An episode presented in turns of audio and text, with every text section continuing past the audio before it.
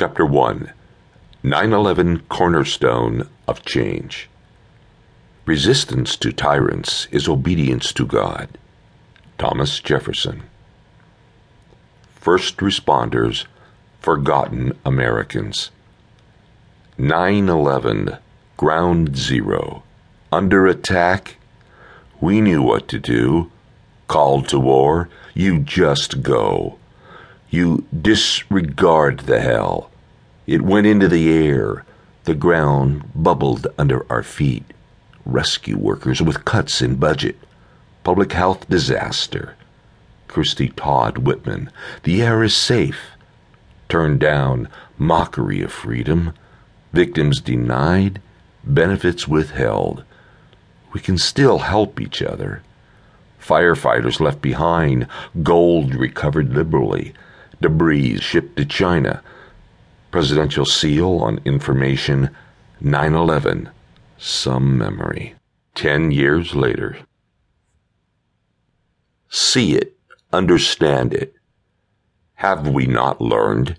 Democracy in the U.S. is a two headed bird with one stomach. The fallout. The fallout from Wall Street is much worse than the memory of the dust from 9 11, equally gagging incapacity, and this time clearly being dogpiled by our own people and the grand old party deceived.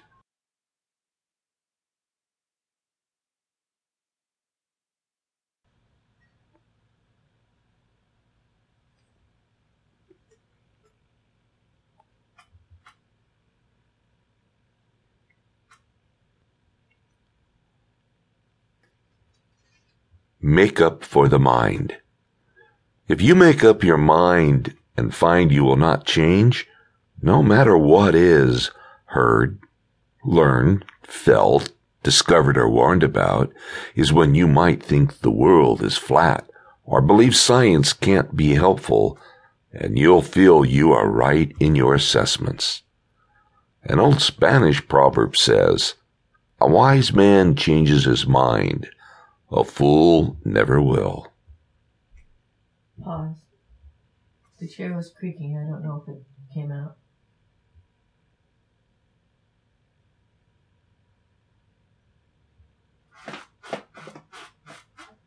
I got a sample of the sound.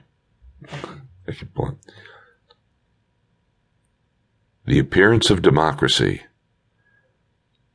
We have bought into the idea of defending democracy in Iraq.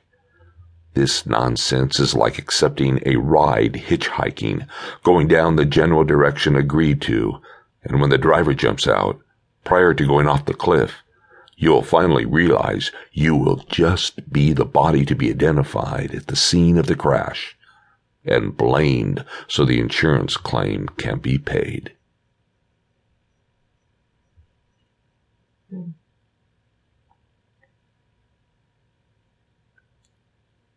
Better to stumble on truth than from lies. When we stumble on the truth, the lie is exposed, even when it has been sitting right under our nose, to hack and hew our heels. At our heels. Repeat.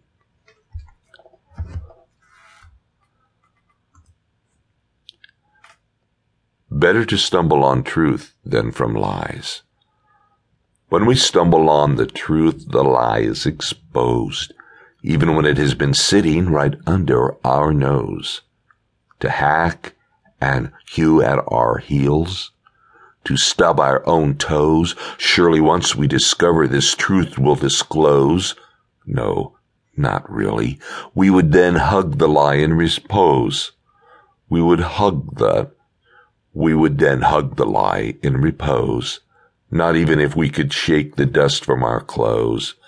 The lie should feel as though it was our truth. We suppose such is the way of man. Not God's way as love grows. Love grows toward the light of truth and always shows the stumbling lesson man needs, even by prose, clothed in love.